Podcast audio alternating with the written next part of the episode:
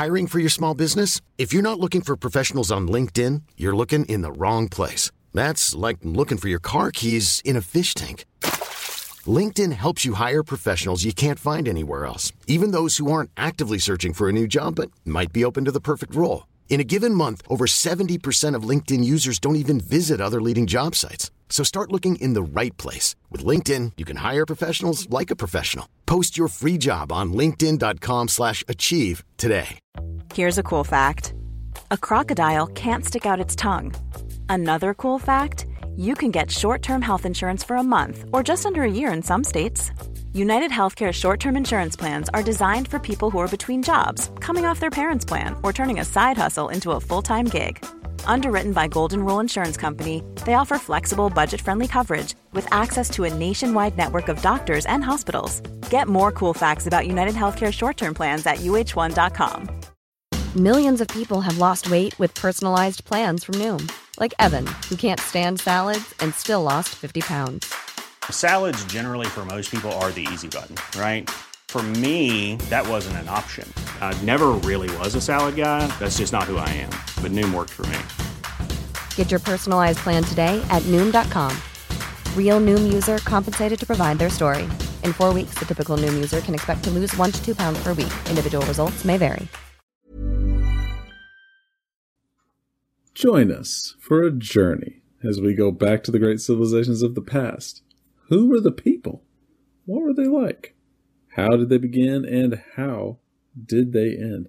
Let's find out on episode 48 The Oracle of Delphi.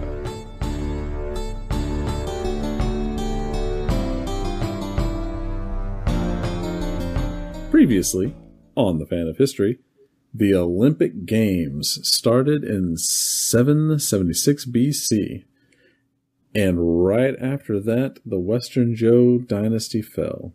Meanwhile, Assyria is growing weaker through Urartu, and what is today Armenia is growing ever stronger. Dan, tell us, what is happening now? All right, we are getting into the 760s BC now, and I think this will probably be my final attempt to cover a whole decade in one episode. So this could be a long one, as we are also talking about the legendary Oracle of Delphi. All right. But first, let's set the stage that we will return to at the end of the episode. Urartu. Argishti is the king of Urartu in the mountains there in eastern Turkey and Armenia today. It is the strongest state in the Near East with Assyria as a close second. We have Argishti's Chronicles. He's the sixth king of Urartu, and we had him founding Yerevan, the capital of modern Armenia, in 782 BC. So we have Urartu with one of its strongest kings ever, while Assyria has a super weak king. Mm-hmm. But the important actor in Assyria is Shamshi Ilu, the turtanu, the field marshal, the great uh, general, who is an Aramean, but really an assimilated Assyrian. Right. And on the field of battle, Assyria will still always win any regular battle, but this is no regular battle because Urartu is hidden uh, or safe behind its mountains and fortresses. And having said that, we will return to that later. And now we will go to Greece. All right. To Greece. Yeah, there are a lot of city states in Greece, and we've introduced a couple of them. And now I want to introduce two more powerful actors for uh, the story to come. The first one is uh, we've talked about before about Sparta, Corinth, Athens, and the two cities on Euboea, Chalcis and Old Eretria or Lefkandi. Um, now I'm going to talk about Thebes. Thebes. There is, there is a city in um, Egypt called Thebes as well. Right. And to distinguish them, we call the city in Greece seven gated Thebes. And that's often referred to in the Iliad. Oh. And the, and the city in Egypt is hundred gated Thebes. so it must be bigger. I was about to say, it would at least have to be big enough to have 100 gates. It's huge. yeah. and it hasn't been sacked for uh, almost a thousand years. So, woe if anybody would sack Thebes in Egypt. Wow. But uh, back to Greece. This the city of Thebes was probably a Mycenaean stronghold before the Bronze Age collapse. So it has remained. It was probably super small during the Dark Age, but now it's growing big again. Have you have kids? You, Oh, yeah. Have you seen Have you seen the uh, Disney movie Hercules? Oh yeah, we've seen it. Yes. So this is this is the big city that Hercules goes to in the movie. That's Thebes. That's right. So it's an authentic photographic representation of Thebes. yes, very stylized. Lots of columns Thebes- everywhere. yeah. Thebes is somewhat to the north of the rest of Greece, and it will rise to become the most powerful city in the area through long and bitter wars, and also because of climate change in the area, which makes uh, the location of Thebes more more favorable than before. And this will be a great rival to Athens, and that's a sign. If a city-state is powerful, it's a great ri- rival to Athens. And the coolest thing in Thebes is the sacred band. And the sacred band of Thebes is a force composed of 150 homosexual lovers, uh, Huh. pairs of homosexual lovers. So it's Right. 150 married gay couples. okay. and they will be a part of the final defeat of Sparta. But that is in the 4th century BC, so that's a long way in the future. Wow. This podcast. I was gonna say, so this sacred band of Thebes lasts for a very long time. I don't think I don't know if they're around at this time. So, Oh, I just okay, okay. wanted to mention them because Ah, they're really. gotcha. Um, now let's talk about Argos. Argos is a Dorian city, just like Sparta, and they are the big rival, the big Dorian rival of Sparta. Like, who is the coolest Dorian city? And it often is Argos.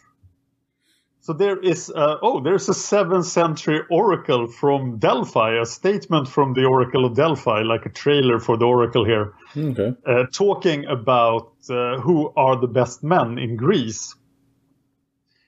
And uh, the oracle says the Chalcidians from Euboea are the best of men, but not the best of warriors, an honor reserved for the Argives.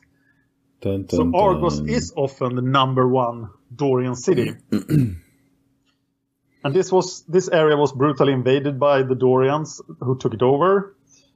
They have already tried to stop the Spartan expansion. We talked about uh, the Arg- Argives earlier. Uh, this the city itself is the capital of a fertile plain. There's been people living there since the Neolithic. It was also a um, Mycenaean stronghold before the Dorian invasion. And uh, the Dorian, uh, the Argives themselves thinks that this was the city was founded by the greatest king of the Dorians, Temenium. And the the people from Argos always think that they are the leaders of all the Dorians, right. but the Spartans do not agree. I wonder why. There are three hills on which the city of Argos are built, and you can find signs in these hills of very early Hellenistic cults. That is, they these Dorians adapt the gods of Greece very, very early.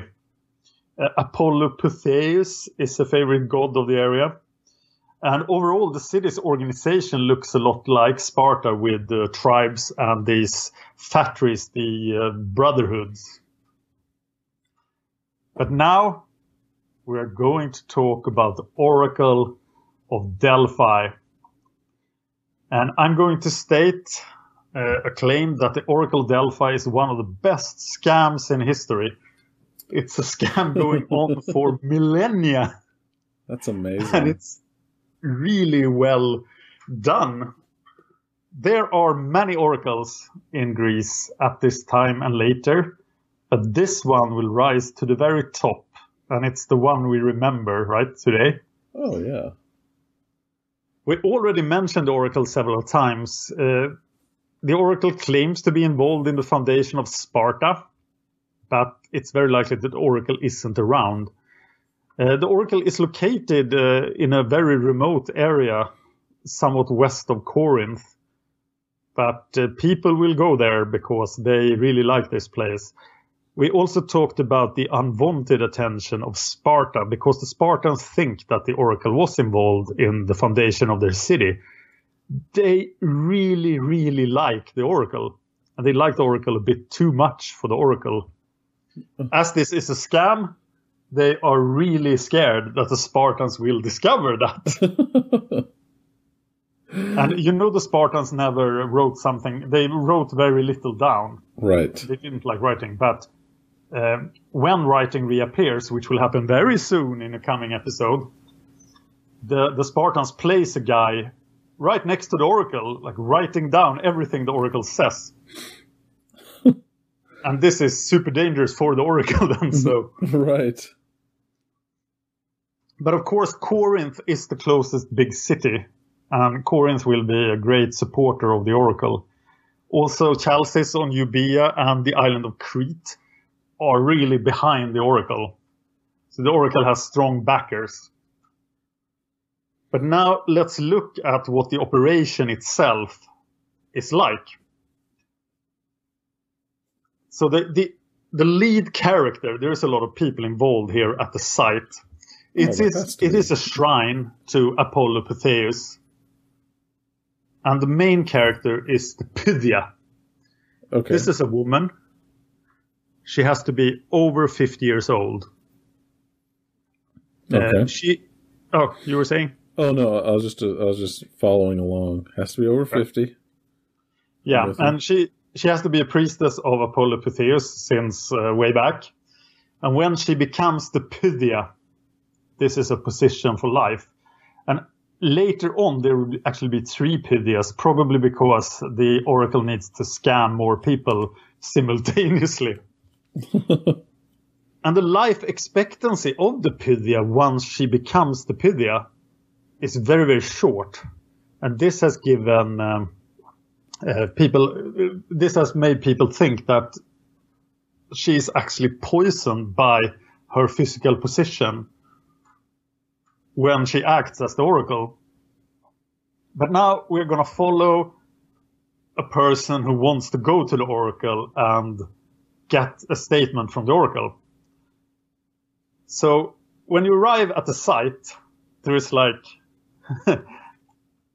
places to buy stuff and everything is expensive and and you have to stand in line for a long time, for an unnecessarily long time, because they want you to buy stuff, and then you could actually bribe the, the staff of the temple to get to the front of the line. When you reach the front of the line, you uh, encounter uh, a normal priest or someone working for the temple, and they interview you and they prepare you. They like want to know what you want to ask the oracle, Mm-hmm. so they can prepare some fake answer. I'm sure. And then, of course, you have to pay the levy called the Pelanos. You also have to sacrifice an animal, which they probably then make into food for the staff of the temple. so they, they get your money, they get your goat. And then, Goat, yes. and then if you pass this, you get assigned a male priest, and he will lead you into the sanctuary to the Castalian Spring. And this is a place where the Pythia sits on a tripod, inhaling the vapors of the spring. And one of the theories is that these vapors are narcotic and hallucinogenic. So the, the, the Pythia is probably high as a kite when when she's making this answer. But you are not allowed to talk to the Pythia. And if you talk about the Oracle of Delphi as a person, you you mean the Pythia. Okay. So only this priest that you brought along with you are allowed to talk to the Pythia. So you, you restate your question to the priest, and he talks to the Pythia. And the Pythia either does a very good act or is just high, but she answers in a trance-like state, and sometimes you she doesn't make much sense. So it's up to the priest to interpret whatever the Pythia does and then deliver the uh, the the oracle statement itself. And the answer is always ambiguous. The answer is very unclear. So then you have the problem that there are many sources of error here. So if if the oracle statement turns out to be untrue, it could be either the priest's fault, mm-hmm. he interpreted the trance statements wrong, or it could be your fault, or the answer is so ambiguous that you could read anything into it. Right. But it's never the Pythia's fault. So the Pythia is a direct channel to Apollo, and she will always be correct. So you see here the, the way the scam works that Oh you, yeah. Yeah, so you you, you are safe. Right, you leave it open ended enough. Yes. That you can blame yeah, either they they're gonna come back and thank you or blame you, but when they try to blame you, you're like, Oh no no. It was you who had the problem all along and I believe that they like sack the priests uh, some of the time. That if a priest gets something wrong enough times, they oh we had this bad priest, so it was his fault. Well, okay, that's another good out. But I expect that the other oracles uh, they work, they are just the same thing. So now we have to look into why this Oracle Delphi became so famous. And there are several reasons. I think hmm. first of all, it's uh, blind luck. they got something right, and it became so famous. Uh, they have fantastic PR. This is like they're, they're selling this act all over Greece. Right. And early on, we are gonna spend a whole episode talking about how Greek colonization worked in the 730s, because Greek colonization will explode. It has started a little, but there will be an explosion of Greek colonization. And very early on, the Oracle of Delphi is involved here. So the success of the colonization movement brings the Oracle of Delphi to the top as well. So this is a money making, like serious money making. For over a thousand years, they make serious money here. Because if you're pleased with the oracle statement and you everything works out for you, you are supposed to make a big gift to the oracle as well. Uh, I think also this operation is very well run. That uh, this is one of the best oracle the the best oracle operations in Greece. So that that helps as well. Right. And it seems that the, the Greeks are somewhat gullible because some of the things the oracle does is just insane that anybody believed. um, there will also be uh, two conflicts in the 8th century BC the Lelantine War and the Messenian War. We will spend a whole episode on each war, but the Oracle manages to choose the right side in these two conflicts. And that's that also brings the Oracle of Delphi to the top and there will be some famous incidents later when the oracle changes sides at exactly the right time. and that also helps, but it's it's a super interesting thing to study during the time. We'll return to the oracle, of course, whenever anybody goes to the oracle. So it seems that this is about the time when the oracle got operational. It could happen like 20, 30 years before, but it's about this time. The last recorded response is in 395 AD. So that's a lot later than this. Wow. And then the emperor, the Roman emperor Theodosius the Great, I want to podcast about him one day. The Theodosius the Great is the one who makes Christianity mandatory. Constantine the Great, he only made Christianity legal. Right. Theodosius the Great makes it mandatory, and of course that means that you can't have high old women making statements to people. So Theodosius the Great shuts down the Oracle of Delphi forever in 395 AD. If it was still making money, I wonder how he survived. he never got part of that money. yeah. We have 535 oracular predictions that are preserved. And as I said, we will mention them in the show when they are relevant. And some of them are super hard to understand. Uh, but now we are going to try to make an example here of how how it could sound when you went to the oracle. so now this may not be very serious, but we'll we'll give you three famous examples from history exactly as they happened. So first we have the, the legendary lawgiver of Sparta, Lycurgus. We talked about him before. And Lycurgus goes then, he has this thought that maybe I should end disorder and found Sparta. So he goes to the oracle, and I will now play the role of Lycurgus and hope that I meet the Pythia and get a, a nice answer. So Lycurgus comes into the Castalian spring and says, Hey, the Oracle of Delphi, I want to I'm having this thought. I want to found a city called Sparta. Is that, that is that a good idea? Hey, Lycurgus, c- come into my, my rich temple. G- give me just a minute. Hey, I, you, you don't look like the Pythia. I, I, thought it would be an old woman. No, Are no, you? no, no. I'm I'm the De- I'm the Oracle at Delphi University. Uh, so, okay, guess that will do. All right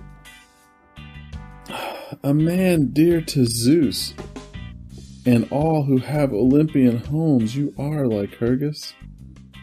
I am in doubt whether to pronounce you man or god.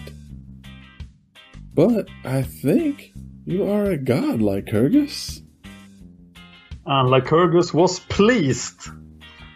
And then in uh, 595 BC, the Athenian lawgiver, much less legendary than Lycurgus, Solon, goes to the oracle. And, uh, oh, hello, Oracle of Delphi. Oh, hey, hey, Solon, give me just a minute. Okay. All right, you came to ask me a question? Yeah, yeah, I, am thinking about uh, taking the island of Salamis controlled by the city of Megara and the city of Kira. Is that a good idea? Okay, here's here's what you're gonna want to do. First, sacrifice to the warriors who once had their homes on this island, whom now the rolling plains of fair Asopia covers, laid in the tombs of heroes with their faces turned to the sunset. Hey, that makes perfect sense. Thank you, Oracle of Delphi. No and problem. Then, and then in 560 BC, Croesus of Lydia, uh, he runs a trial of oracles and discovers that the Oracle of Delphi is the best. And then he makes the question to the Oracle of Delphi course, Croesus of Lydia has a really big thing to wonder about in 560 BC. so, uh, oh, Oracle of Delphi, I have a question.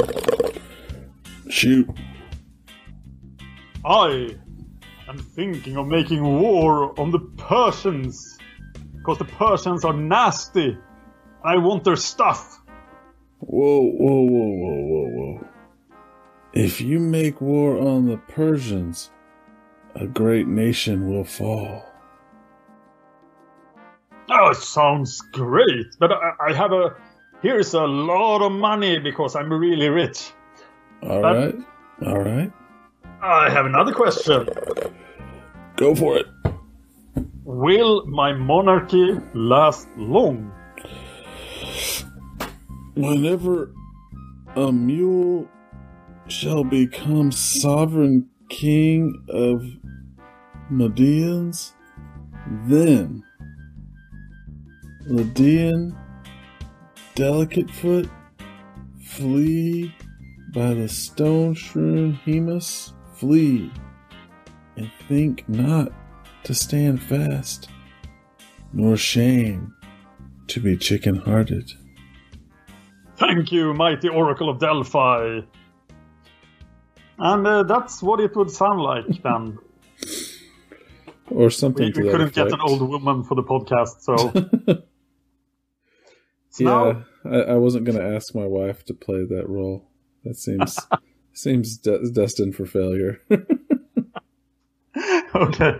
Uh, we are going back to the chronological narrative now for the 760s BC, starting then naturally in 769 BC, as all years count the wrong way in mm-hmm. in the era of BC. right. So first we're going to talk about Eriba Marduk. And Marduk is the main god of the Babylonians. So this is a Babylonian king. Eriba Marduk becomes the king of Babylon in 769 BC. He is the first king of the Chaldean tribe called Bit Yakini. So a Chaldean is now on the throne of Babylon. And that is always bad for the Assyrians because the Assyrians and Chaldeans just do not get along. But Eriba Marduk uh, makes uh, some, uh, he does stuff, and uh, it's good for Babylon. He is, he has a policy for illegal immigrants. These guys are always Arameans living like orcs in the fields, and he drives them out from the fields of Borsippa and Babylon, meaning that uh, agriculture can resume and uh, the cities can thrive again. He also re- restored Marduk's throne in the Esagila in Babylon. This is the main temple of Marduk. And when Marduk gets a nice place to sit again, people start paying attention. This is great times are ahead for Babylon.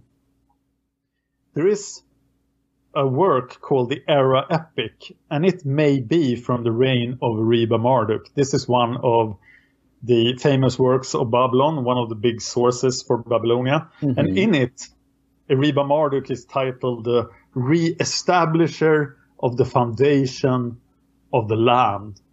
And that's a pretty cool title. So he's doing something good for Babylon. Yeah. Meanwhile, in the same year, 769 BC, the Assyrians, uh, or some Assyrians, attacked the Itua. Uh, we have faced this mystery before. We are not sure what the Ituans are up to, or where they are, or even who they are. Uh, they are an Aramean tribe, but why are the Assyrian main campaign of the year attacking this small Aramean tribe? And why have they attacked it before? And why didn't it work out? So how are these guys still around? Right. The campaign is probably led by Shamshi Ilu, the field marshal. It's the epopon- epo- uh, eponymy year of Baal i Elijah, the governor of Arapha.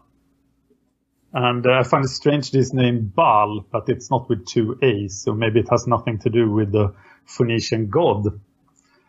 But in 768 BC, we get the really, really bad statement in the Eponym Chronicle. The worst we can get. no, it's not the worst, but it's really bad. Because the Eponym Chronicle says for 768 BC, the king stayed in the land. And this means no campaign for Ashur. Uh-oh. that's, that's not good. Nope. That's real bad. Meanwhile, in Urartu, uh, 768 BC, we have mentioned before King Utupurshi of Diauki. Do you remember him? I, I remember. I remember the name. I don't remember Yeah, what he did. Argishti is the only source because earlier he has claimed that this king Utupurshi of Diauki is a vassal of Argishti. And it's like his only vassal. We don't hear any other vassal being mentioned. And now he goes to war with him. So uh, he's not that good at having vassals, it seems. we don't know where this is. He should have replaced them with eunuchs. yeah, probably.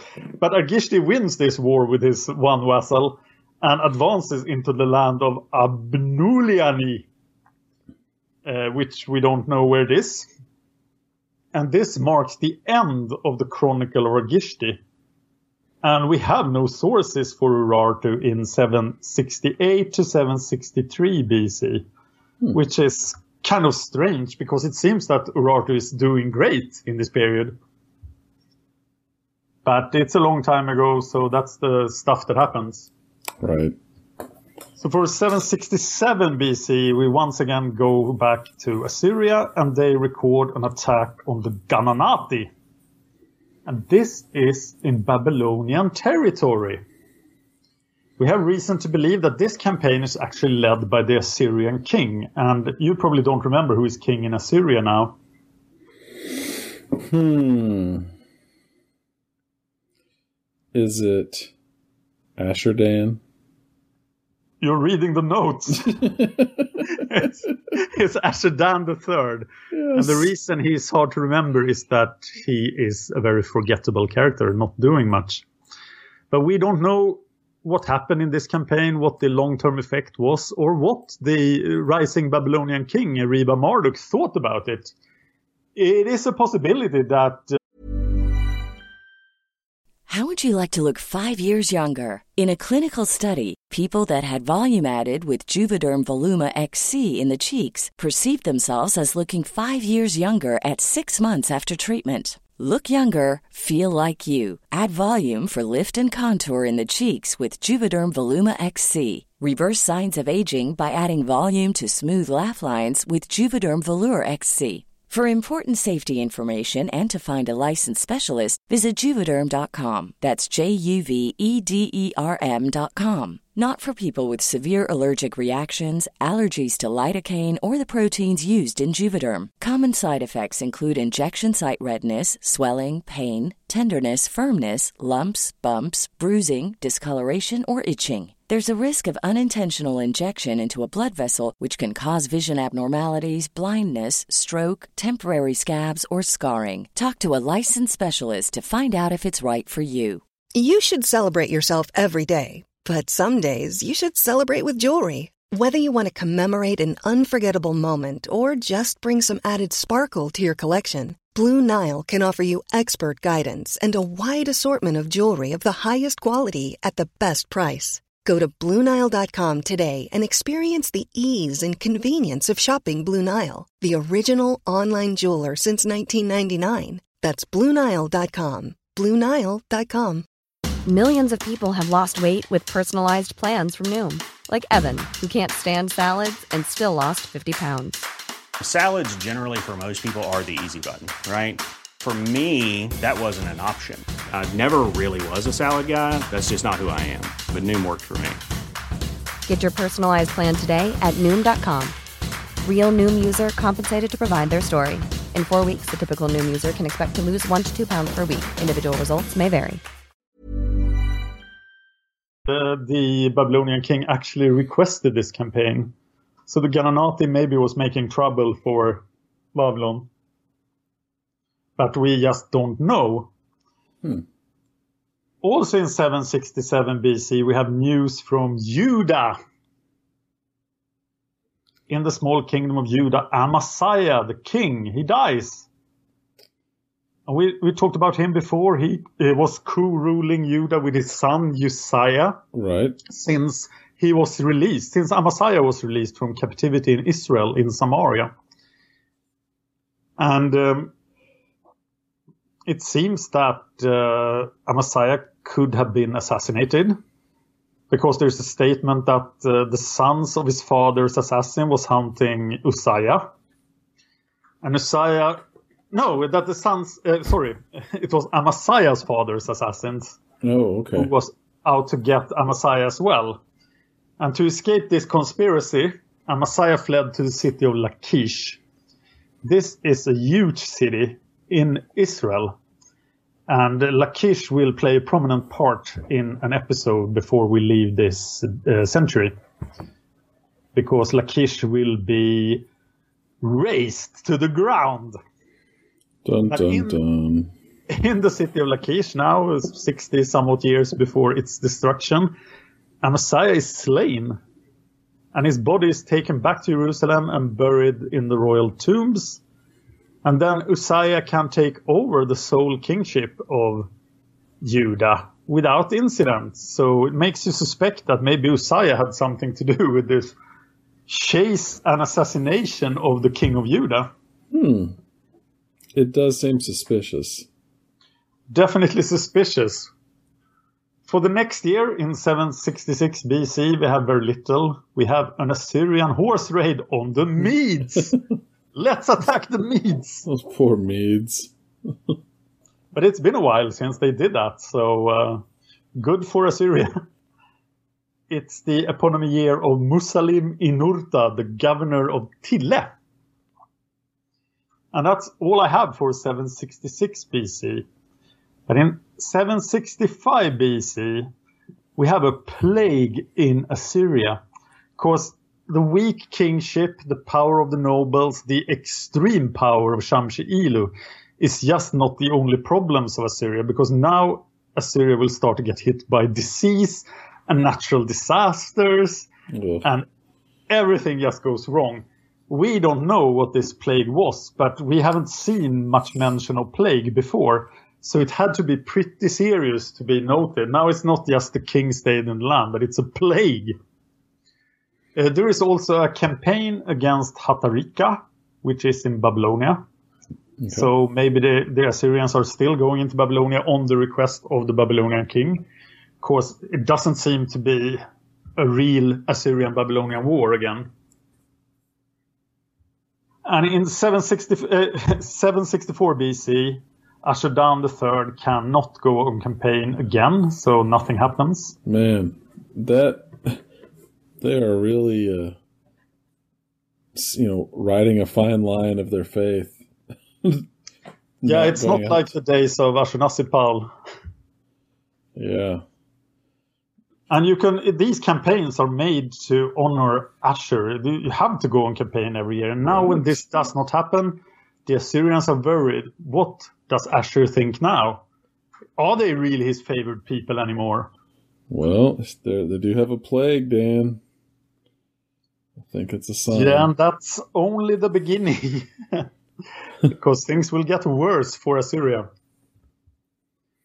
In uh, 763 BC, Argishti of Urartu dies, and it's the general consensus of historians that this guy was the greatest king of Urartu of the kingdom's entire history. Wow. Argisht is buried in a great chamber tomb hewn into the face of the rock in his citadel at Van. And not in the north where he built his new cities and uh, had his greatest successes. And the chronicles we have found from the time of Argisht, they were buried next to him.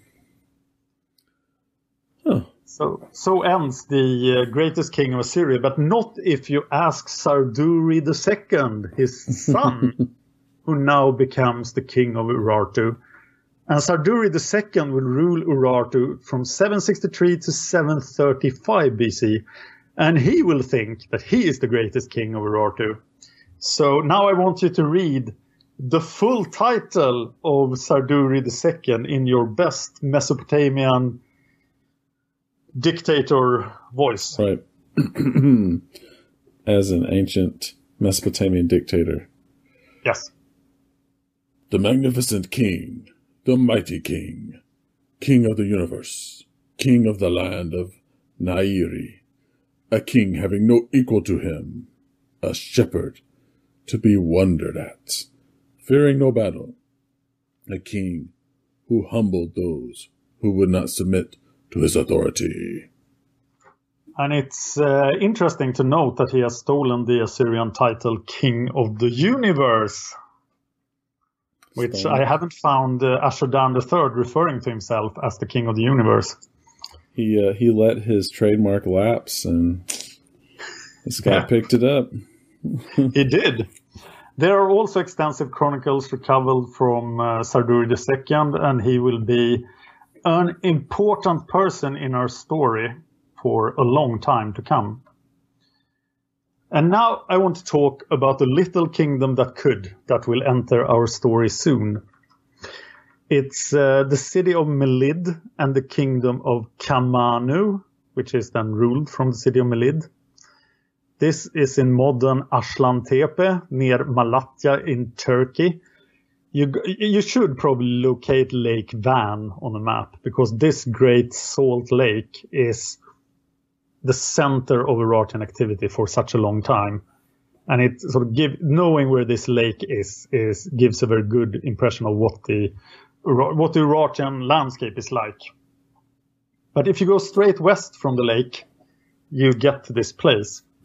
And we have mentioned this kingdom before. It's a Neo Hittite state. They speak a language called Luvian. And it's uh, located in a pretty bad spot because if the Assyrians get aggressive again, this is one of the first places they will hit. And it's also like right in the face of Urartu. And it's ruled by Kelaruada, the son of Shaku. Wow. Those So names. maybe this maybe this will become relevant in our story, and now it does because in Oh. 763 yes, Sarduri II attacks Melid, the capital of this small kingdom, and it's like the Assyrian kings of old. He wants to make a great impression in the first year of his kingship, so Of he goes course. immediately to the west, um, attacks Melid, captures a city called Sasi from uh, Kelaruada then. And uh, the king of Melid, uh, Kelaruada, he has to yield to the Urartian aggression. And he pay tri- pays tribute in gold, silver, and cattle. Sarduri II, who really loves fortresses, as he is an Urartian king, so he knows that fortresses is a great way of keeping the Assyrians out he takes eight important fortresses that Melid controlled. He also attacks neighboring places Kanilshi and Musani. And this is a strategically important move for Sarduri II because he now has one foot firmly placed in North Syria. And he's starting to influence the Neo Hittite kingdoms of North Syria. So now he could, with control of North Syria, envelop Assyria and start a new front against the Assyrians. Because the old front, right north of Assyria, is like really stalemated with the Urartian fortresses. But this is an open front, and with the help of the Neo Hittites, Sarduri II could actually invade Assyria. And this is this is right next to Shamshi Ilu's base of power. And we don't know much about what Shamshi Ilu does in this decade, but he is still around. He has been around for a very long time now. And he will be around for a very long time to come. Hmm. Shamshi is this super interesting general character in Assyrian history. So now Assyria is like, okay, we're getting enveloped, there's been a plague. And then on June 15th in 763 BC, there is a total eclipse of the sun over the Assyrian capital. Oh, I was about to ask, how do we know June 15th? Oh, it's an eclipse. Yes, uh, astronomers can find the exact date of this eclipse. Oh, yeah. And it's noted in the Eponym Chronicle. This is also one of the ways we know that the Assyrian dates are really accurate. It is the year of Bur Sagile, the governor of Gusana.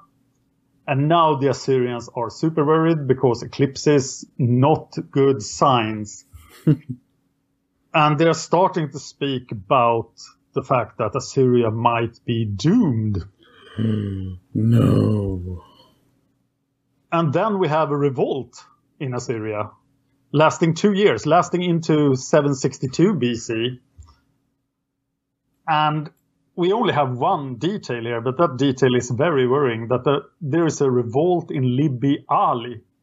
But Libbi Ali is part of the city of Ashur itself. Ashur is not the capital anymore, but it's the main religious center. It's the main temple of Ashur. It's like the heart of the Assyrian Empire. And there's a revolt in the city itself.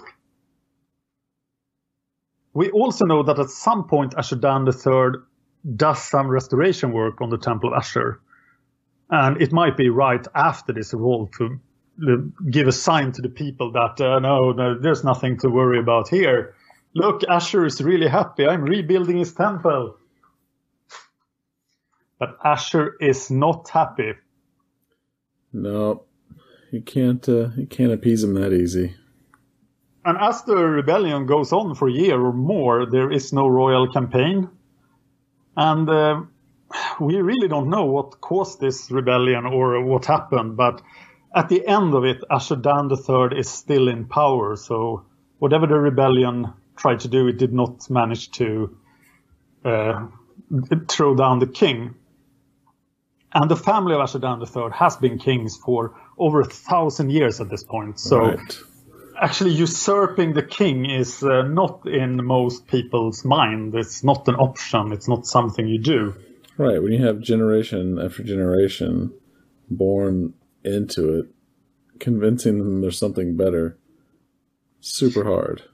It would take an exceptional person to succeed in usurping the Assyrian kingship, and uh, that is that could happen very soon.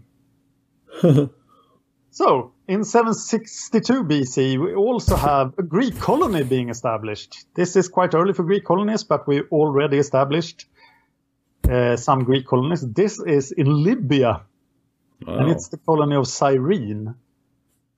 And the fact that it is in Libya is pretty interesting. That's far away from Greece. The date is contested. The other date is 630 BC, which would not be sensational at all, because in the 630s there are Greeks everywhere. But the founder is the city of Chalcis on the island of Euboea. And uh, we probably mentioned small Greek colonies being founded, but the main episode will be in the 730s BC, and we'll discuss the the way the colonization of the Greeks worked, why it happened, and why nobody else did this, except the Phoenicians. But they will also look at the difference between the Phoenician colonization and the Greek colonization. Okay. So Sounds the good. action for the rest of the decade comes from Sarduri II. And his chronicles are not as easily dated as Argishti's. So we don't really know when he did stuff, but I placed it here in 762 to 760 BC. So uh, he goes uh, from Lake Sevan. Lake Sevan was partly colonized by the Urartians already. He fights Murini, the king of Abialniki, and he fights Uilikuki on the west bank of Lake Sevan. He also defeats Sinalibi, the king of Tuliku, in the land of Luiki. And once again, these lands must be really small mountain states, or uh, Sarduri are just making up these names. And when I looked into this, I found Lueki on a map, and it's on the southwest bank of Lake Sevan. This is not Lake Van, it's another lake. Uh, But I thought the southwest bank of the lake was already under Rachian controls. Maybe this was a rebellion of sorts. But these these Rachian campaigns are really, really hard to understand. Okay, we have to check in with Assyria once again then for the last remaining years of the decade. And in 761 to 760 BC, we have some more revolts. One of the records talks about the revolt in Arafah. This is also very close to the city of Ashur, and it could be like a related revolt to the earlier one. So maybe there was a four year civil war here. Wow. So, but if there was a civil war, the Assyrians uh, stayed true to what they used to do, so they just don't talk about it. And Ashur-dan III is still on the throne. But in the last years of this decade, there are no Assyrian campaigns whatsoever against anyone, because they are occupied with these revolts, and there will be more revolts in the 750s BC, and more plague. That's that is unfortunate. Yeah, so the Assyrians have fallen a long way since the days of Shalmaneser III.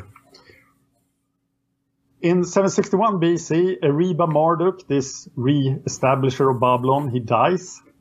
And of course, as usual, pretty much, we have no idea how he died. He's considered a great king. He is succeeded by Nabu Suma Iskun. I don't know if there was any relation, there probably wasn't. and we don't know how this happened, why this guy becomes the king. Nabu Suma Iskun will rule Babylonia from 761 to 748 BC, and it will not go as well as Eriba Marduk's reign did. We also know a character from this time that will return in our story, and it's Nabusuma Imbi, who is the governor of Borsippa. And this is a super important position in Babylon because Borsippa is the city of truth and justice and one of the biggest and most important Babylonian cities. So Nabusuma Iskun on the throne of Babylonia and Nabusuma Imbi, the governor of Borsippa. In the year 760 BC, we have another dated event that we can look back and find in the geological record because we have a major earthquake, a huge earthquake in Israel. Oh. This is a super destructive earthquake, and it mentioned it's mentioned in the Bible in Amos 3:14. It's also mentioned in other sources. We found archaeological evidence of this destruction in Israel and in Jordan. Lachish shows a huge destruction in the city from 760 BC, distinguished from the destruction that Lachish will suffer later this decade. Uh, so I don't know how you do earthquake archaeology, but it seems that the Richter scale rating of this earthquake is 8.2. That that is huge. That's a big and one. it is there is a fault zone uh, by the Dead Sea, and this is the biggest earthquake in this area for 4,000 years. So Yeah, huge earthquake. huge. Yeah, I, I believe it. We had a 5.0 up just north of us about a week ago. Oh, what happened? Um, well, people pretty much believe that the the fracking that's going on in Oklahoma is causing earthquakes, but yeah, it was a 5.0. And you could Oh. feel it. He, is in Tulsa, which is about four hours away, and you could feel it here at my house. Okay, what's the destruction of a 5.0 earthquake? Um, cra- there's some cracked foundations and walls and stuff, but nothing, nothing too major. Stuff it can still be repaired, but yeah, it goes up exponentially from there though. Yeah, so 8.2 is uh, really big. Oh yeah, exponentially higher than a five. Uh, I was going to skip Egypt, but then I um, read about what our next episode will be about, so I have to mention Egypt. okay. Uh, we'll talk about Egypt again in our next episode, but Oh, there really? are. It's in chaos.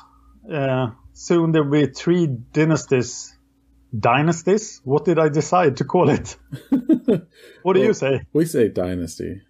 Okay, three dynasties are going on at the same time in Egypt very soon. The 22nd, the 23rd, and the 24th.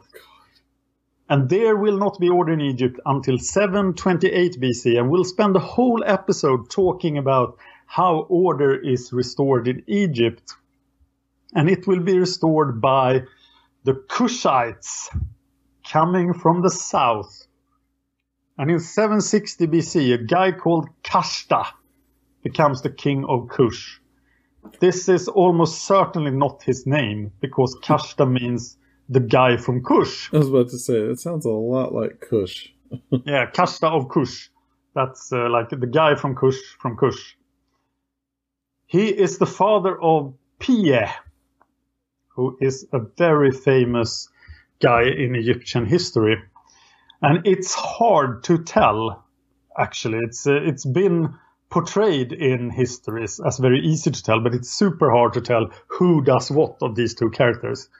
So Kashta and his son Piye will be important in our story, but I will go with what I think the main historian idea is that Kashta rules Kush from 760 to 752 BC. And he will be the main character of our next episode, which will probably name Kashta King of Kush. Hey, our our titles are very straightforward, Dan. Yeah, and uh, we change them sometimes, so I don't know if that will be his name, but I, I, that's the working name right now. We are now in 760 BC, despite the earthquake, in the golden age of Israel and Judah. This is a great time for Israel and Judah. We have Uzziah on the throne of Judah and Jeroboam II ruling Israel. And when we talk about these kingdoms, we must remember that Israel is a lot more powerful than Judah. Judah is a tiny kingdom, Israel is a big one for the area. But together, these two guys rule a kingdom almost as big as the legendary kingdom of David. Uh, in the archaeological record, you can see the wealth of this era. Israel and Judah control important trade routes. They have good relations once again with Phoenicia there is there is prosperity. Everything is great. Moab, Ammon, and Edom are vassal states. They probably stopped paying tribute to uh, the Assyrians because the Assyrians are nowhere to be seen. because they are worried about eclipses, revolts, and plagues. Right. Uh, in this, around this time, Uzziah beats up the Philistines, uh, the city of Gath, the city of Ashdod, and the city of Yabne. They are to the southwest of Israel.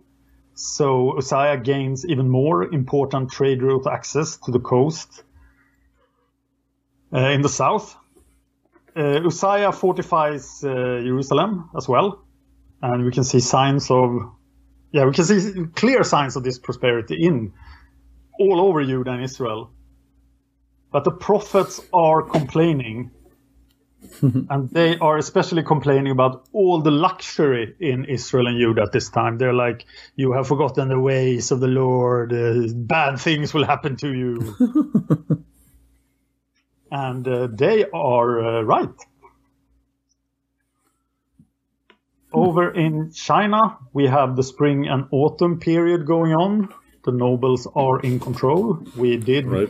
lose the Western Zhou dynasty in the last episode, so now it's the Eastern Zhou dynasty. We have King Ping ruling China. and this guy will be the puppet king of China until 720 BC.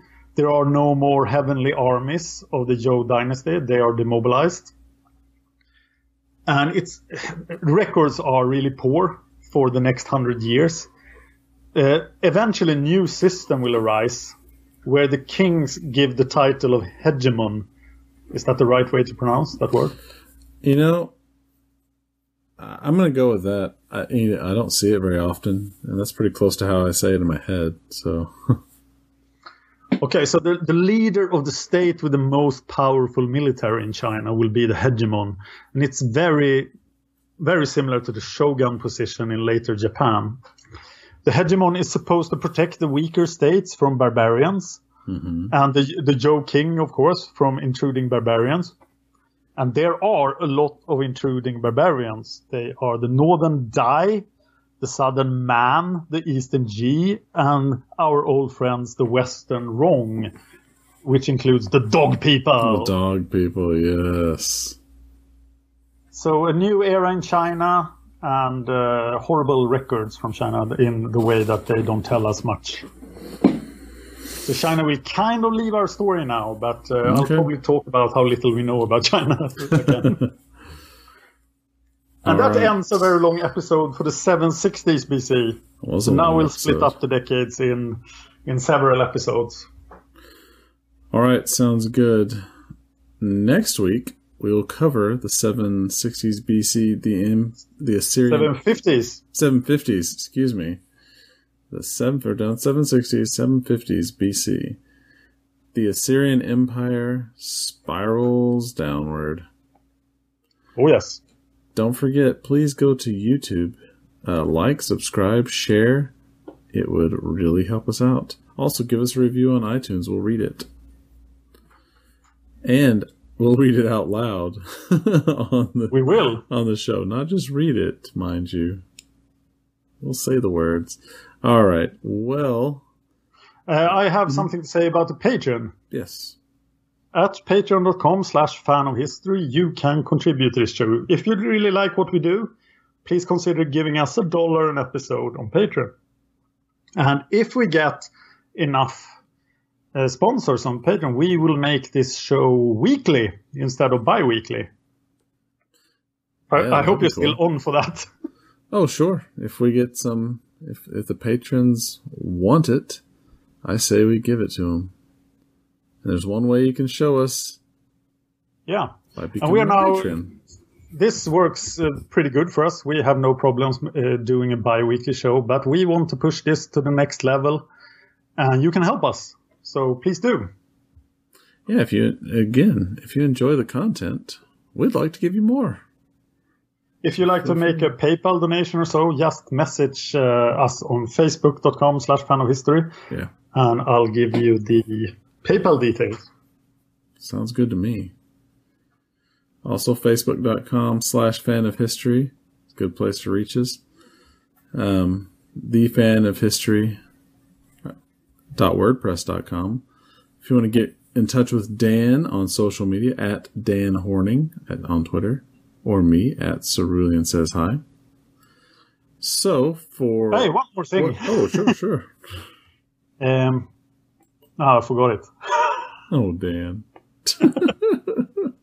no, yes, I remembered it. okay Uh, if you're following the series Timeline of World History on our YouTube channel, search YouTube for Fan of History.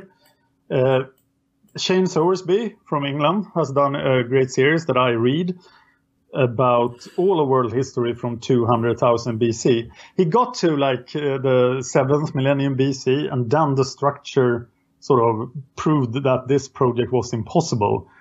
So he is reworking timeline into another show that will sort of talk more about specific areas. And I know that right now he's working on uh, the the rise of civilization in Mesopotamia in like 6000 BC. wow So if you're interested in that, check out our YouTube channel. All right, now I'm finished for real. okay for real all right well for this week I am Brennan And I'm Dan. and this has been the fan of history And Kashta is coming. Dun, dun, dun. If you enjoyed this podcast, please consider supporting us on Patreon. Patreon.com slash fan of history. Just a dollar an episode would help us out. Thanks, and see you next time.